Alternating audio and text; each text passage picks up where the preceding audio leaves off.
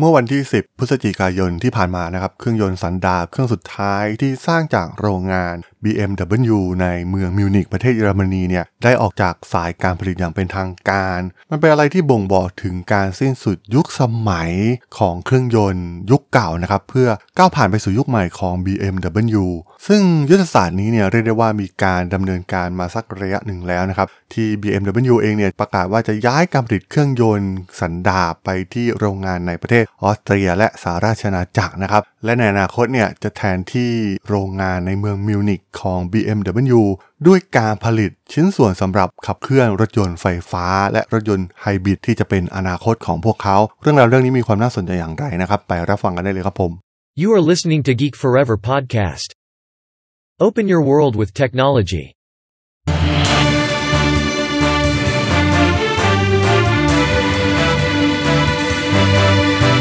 This is Geek Daily. สวัสดีครับ ผมดนทลาดนจากดดนบล็อกนะครับ และนี่คือรายการ Geek Daily นะครับ รายการที่จะมาอัปเดตข่าวสารวงการธุรกิจ เทคโนโลยีที่มีความน่าสนใจนะครับ วันนี้มาพูดถึงเรื่องราวเกี่ยวกับแวดวงยานยนต์กันอีกครั้งหนึ่งนะครับ เป็นอีกแบรนด์หนึ่งก็คือ BMW จากประเทศเยอรมนีนั่นเองนะครับ ซึ่งมันได้เป็นข่าวใหญ่พาดหัวไปในหลาย ๆ สื่อนะครับ ที่ว่า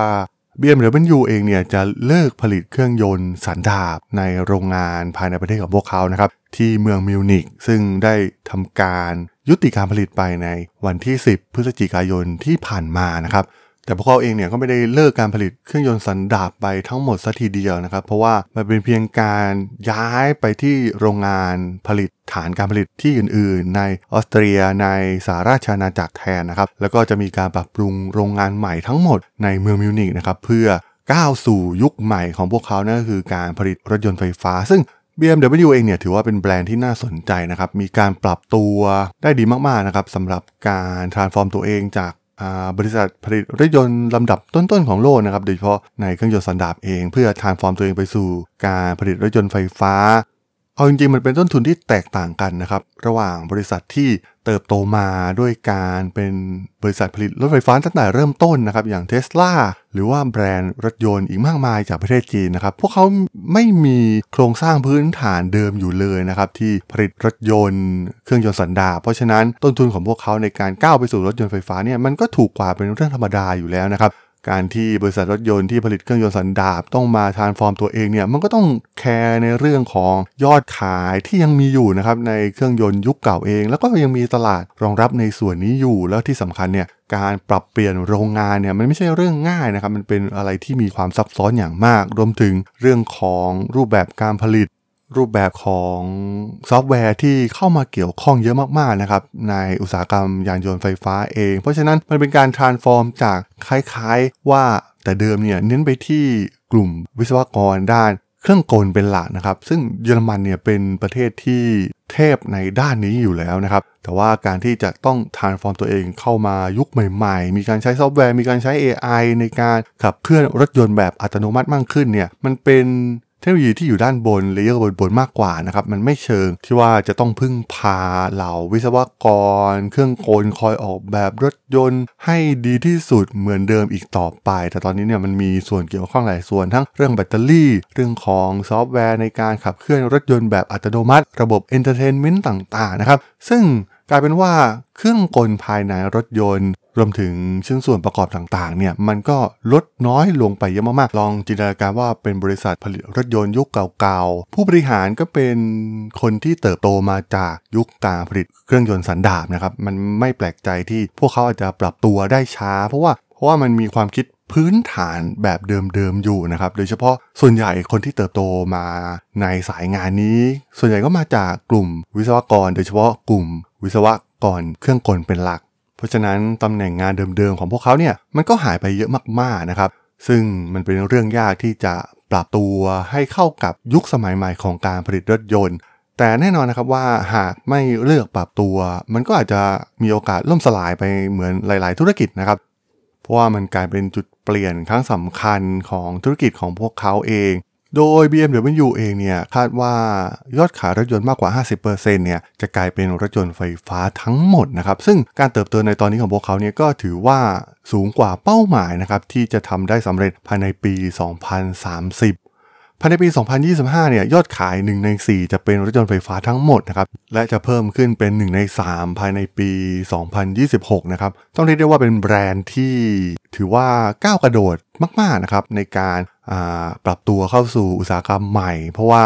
จากเดิมเนี่ยมีอัตราส่วนยอดขายเพียงแค่ 1 ต่อ 11 นะครับ เมื่อเทียบกับปีที่แล้วนี่เองนะครับ ซึ่งมันเป็นการปรับตัวอย่างรวดเร็วมาก ๆ หลังจากที่ยอดขายรถยนต์แบรนด์ BMW และ Mini นะครับ ที่เป็นฟูลแบตเตอรี่รถ EV เต็มตัว เพิ่มขึ้นถึง 2 เท่าในปีที่แล้วนะครับ ซึ่ง BMW เองเนี่ยได้กล่าวว่ายอดขายรถยนต์ไฟฟ้าเต็มรูปแบบเนี่ยจะคิดเป็นประมาณ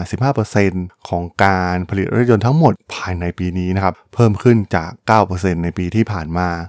และแน่นอนนะครับว่าในรูปแบบพลังงานอื่นๆ เช่น พลังงานไฮโดรเจน อย่างที่ทางฝั่งโตโยต้าเอง หมายมั่นปั้นมือนะครับ ว่าจะผลักดันเทคโนโลยีนี้ให้สำเร็จให้จงได้นะครับ ทาง BMW เองเนี่ยก็ไม่ได้ทิ้งเทคโนโลยีนี้แต่อย่างใดนะครับ แล้วก็มีการคาดการณ์ว่ารถยนต์ที่ใช้พลังงานไฮโดรเจนเนี่ยจะเข้าสู่การผลิตภายในกลางทศวรรษนี้นะครับและกุญแจสำคัญในการทำให้รถยนต์พลังงานไฮโดรเจนเกิดขึ้นก็คือการขยายเครือข่ายการเติมเชื้อเพลิงไฮโดรเจนนะครับ สำหรับ BMW เองเนี่ยก็ถือได้ว่ามันเป็นการกระจายความเสี่ยงนะครับ มันไม่แน่นอนว่าเทคโนโลยีรถไฟฟ้าแบตเตอรี่โดยเฉพาะการใช้ลิเธียมไอออนเองเนี่ยมันจะกลายเป็นมาตรฐานตลาดในระยะยาวได้จริง ๆ หรือไม่นะครับ เพราะฉะนั้น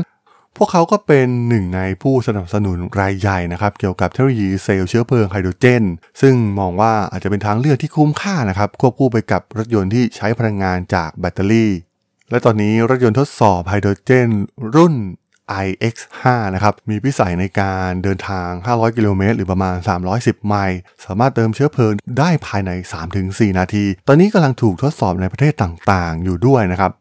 รวมถึงโครงสร้างพื้นฐานที่สำคัญมาก ๆ ในเรื่องการขายเรื่องของศูนย์บริการต่าง ๆ นะครับ ที่เราเห็นได้ว่ารถยนต์ที่เป็นแบรนด์รถยนต์ไฟฟ้าอย่างเทสลาเองนะครับเขาปฏิรูปรูปแบบการขายใหม่ แทบจะทั้งหมดนะครับมันเหมือนการขายอุปกรณ์ สินค้า consumer product เหมือน iPhone เหมือน iPad เหมือนแท็บเล็ตต่างๆนะครับที่ลูกค้าสามารถสั่งซื้อผ่านออนไลน์ได้เลยนะครับแล้วก็เลือกสีเลือกรุ่น เลือก option สเปคต่างๆ แล้วก็รอจัดส่งเพียงเท่านั้นนะครับซึ่งถือได้ว่ามันเป็นการลดต้นทุนอย่างหนึ่งนะครับเพราะว่าแต่เดิมเนี่ยโครงสร้างรถยนต์เครื่องยนต์สันดาปแบบเดิมเนี่ยก็ต้องพึ่งพาศูนย์บริการ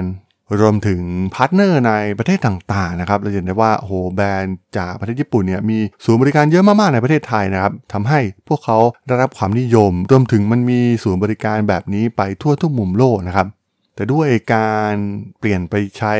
เครื่องยนต์ไฟฟ้าเนี่ยมันก็ทำให้ส่วนประกอบต่างๆ น้ำมันเครื่องของเหลวต่างๆ ที่เกี่ยวข้องกับรถยนต์เนี่ยมันน้อยลงนะครับทำให้มันอาจจะไม่จำเป็นต้องเข้าสู่บริการบ่อยเหมือน รถยนต์เครื่องยนต์สันดาปอีกต่อไป เพราะฉะนั้นมันไม่แปลกนะครับทำไมเทสลาถึงคิดการใหญ่ขนาดนี้สามารถทำแบบ direct sale ขายตรงได้เลยนะครับ BMW เองเนี่ยก็กำลังทดสอบรูปแบบนี้อยู่เช่นกันนะครับ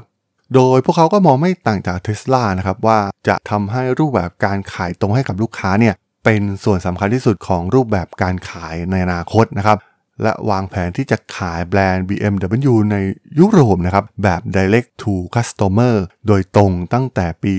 2026 เป็นต้นไป ซึ่งตอนนี้เนี่ยบริษัทก็ได้ทดสอบรูปแบบการขายผ่านตัวแทน เป็นโครงการนำร่องในแอฟริกาใต้ รวมถึงในจีนนะครับสำหรับรถยนต์อย่างมินิ และจะเริ่มจำหน่ายรถยนต์มินิโดยตรงให้กับลูกค้านะครับแบบขายตรงในยุโรปภายในปีหน้าสำหรับการยุติการผลิตเครื่องยนต์สันดาปเป็นรุ่นสุดท้ายของโรงงาน BMW ในเมืองมิวนิกนะครับเป็นเครื่องยนต์รุ่น V8 โรงงานผลิตเครื่องยนต์ของ BMW ในมิวนิกเนี่ยถือว่าได้ว่าเป็นตำนานที่อยู่มานานมากๆแล้วนะครับ ตอนนี้กำลังมีการเปลี่ยนแปลงครั้งยิ่งใหญ่นะครับ สถานที่ผลิตเครื่องยนต์ที่ครั้งหนึ่งเคยเป็นสถานที่การผลิตเครื่องยนต์ใหม่ๆ นวัตกรรมใหม่ๆ เกี่ยวกับเครื่องยนต์ของ BMW ตอนนี้เนี่ยกำลังถูกพัฒนาให้กลายเป็นโรงงานสำหรับประกอบยานยนต์ไฟฟ้ารุ่นใหม่นะครับที่จะขับเคลื่อนด้วยระบบไฟฟ้าเป็นหลัก มีพนักงานกว่า 1,200 คนนะครับที่เดิมเคยทำงานในโรงงานแห่งนี้ ในการผลิตเครื่องยนต์สันดาปในเมืองมิวนิก ตอนนี้เนี่ยพวกเขาก็ได้ทำการฝึกอบรม skill ใหม่ๆนะครับเพื่อ transform ตัวเองแล้วก็ไปรับบทบาทใหม่ภายในบริษัท ซึ่งถือได้ว่าเป็นการเปลี่ยนผ่านที่แทบจะไม่มีการสูญเสียพนักงานแต่อย่างใดนะครับเราเห็นได้ว่าหลายๆ บริษัทเนี่ย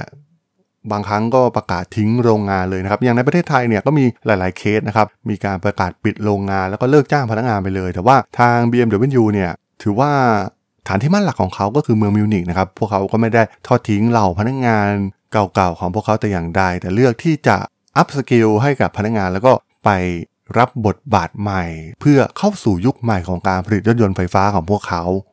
ซึ่งต้องบอกว่ามิวนิกเองเนี่ยเป็นทั้งเหมือนบ้านเกิดนะครับของ BMW และเป็นโรงงานหลักมาเป็นเวลากว่าร้อยปีมาแล้วนะครับทำให้ที่นี่เองเนี่ยเป็นโรงงานที่สำคัญที่สุดของแบรนด์เลยก็ว่าได้นะครับ และตอนนี้มันก็ถึงเวลาจริง ๆ แล้วนะครับ ที่เมืองมิวนิกเนี่ยจะถูกวางกลยุทธ์ใหม่นะครับในการผลักดันบริษัท BMW ไปสู่อนาคตนั่นเองครับผม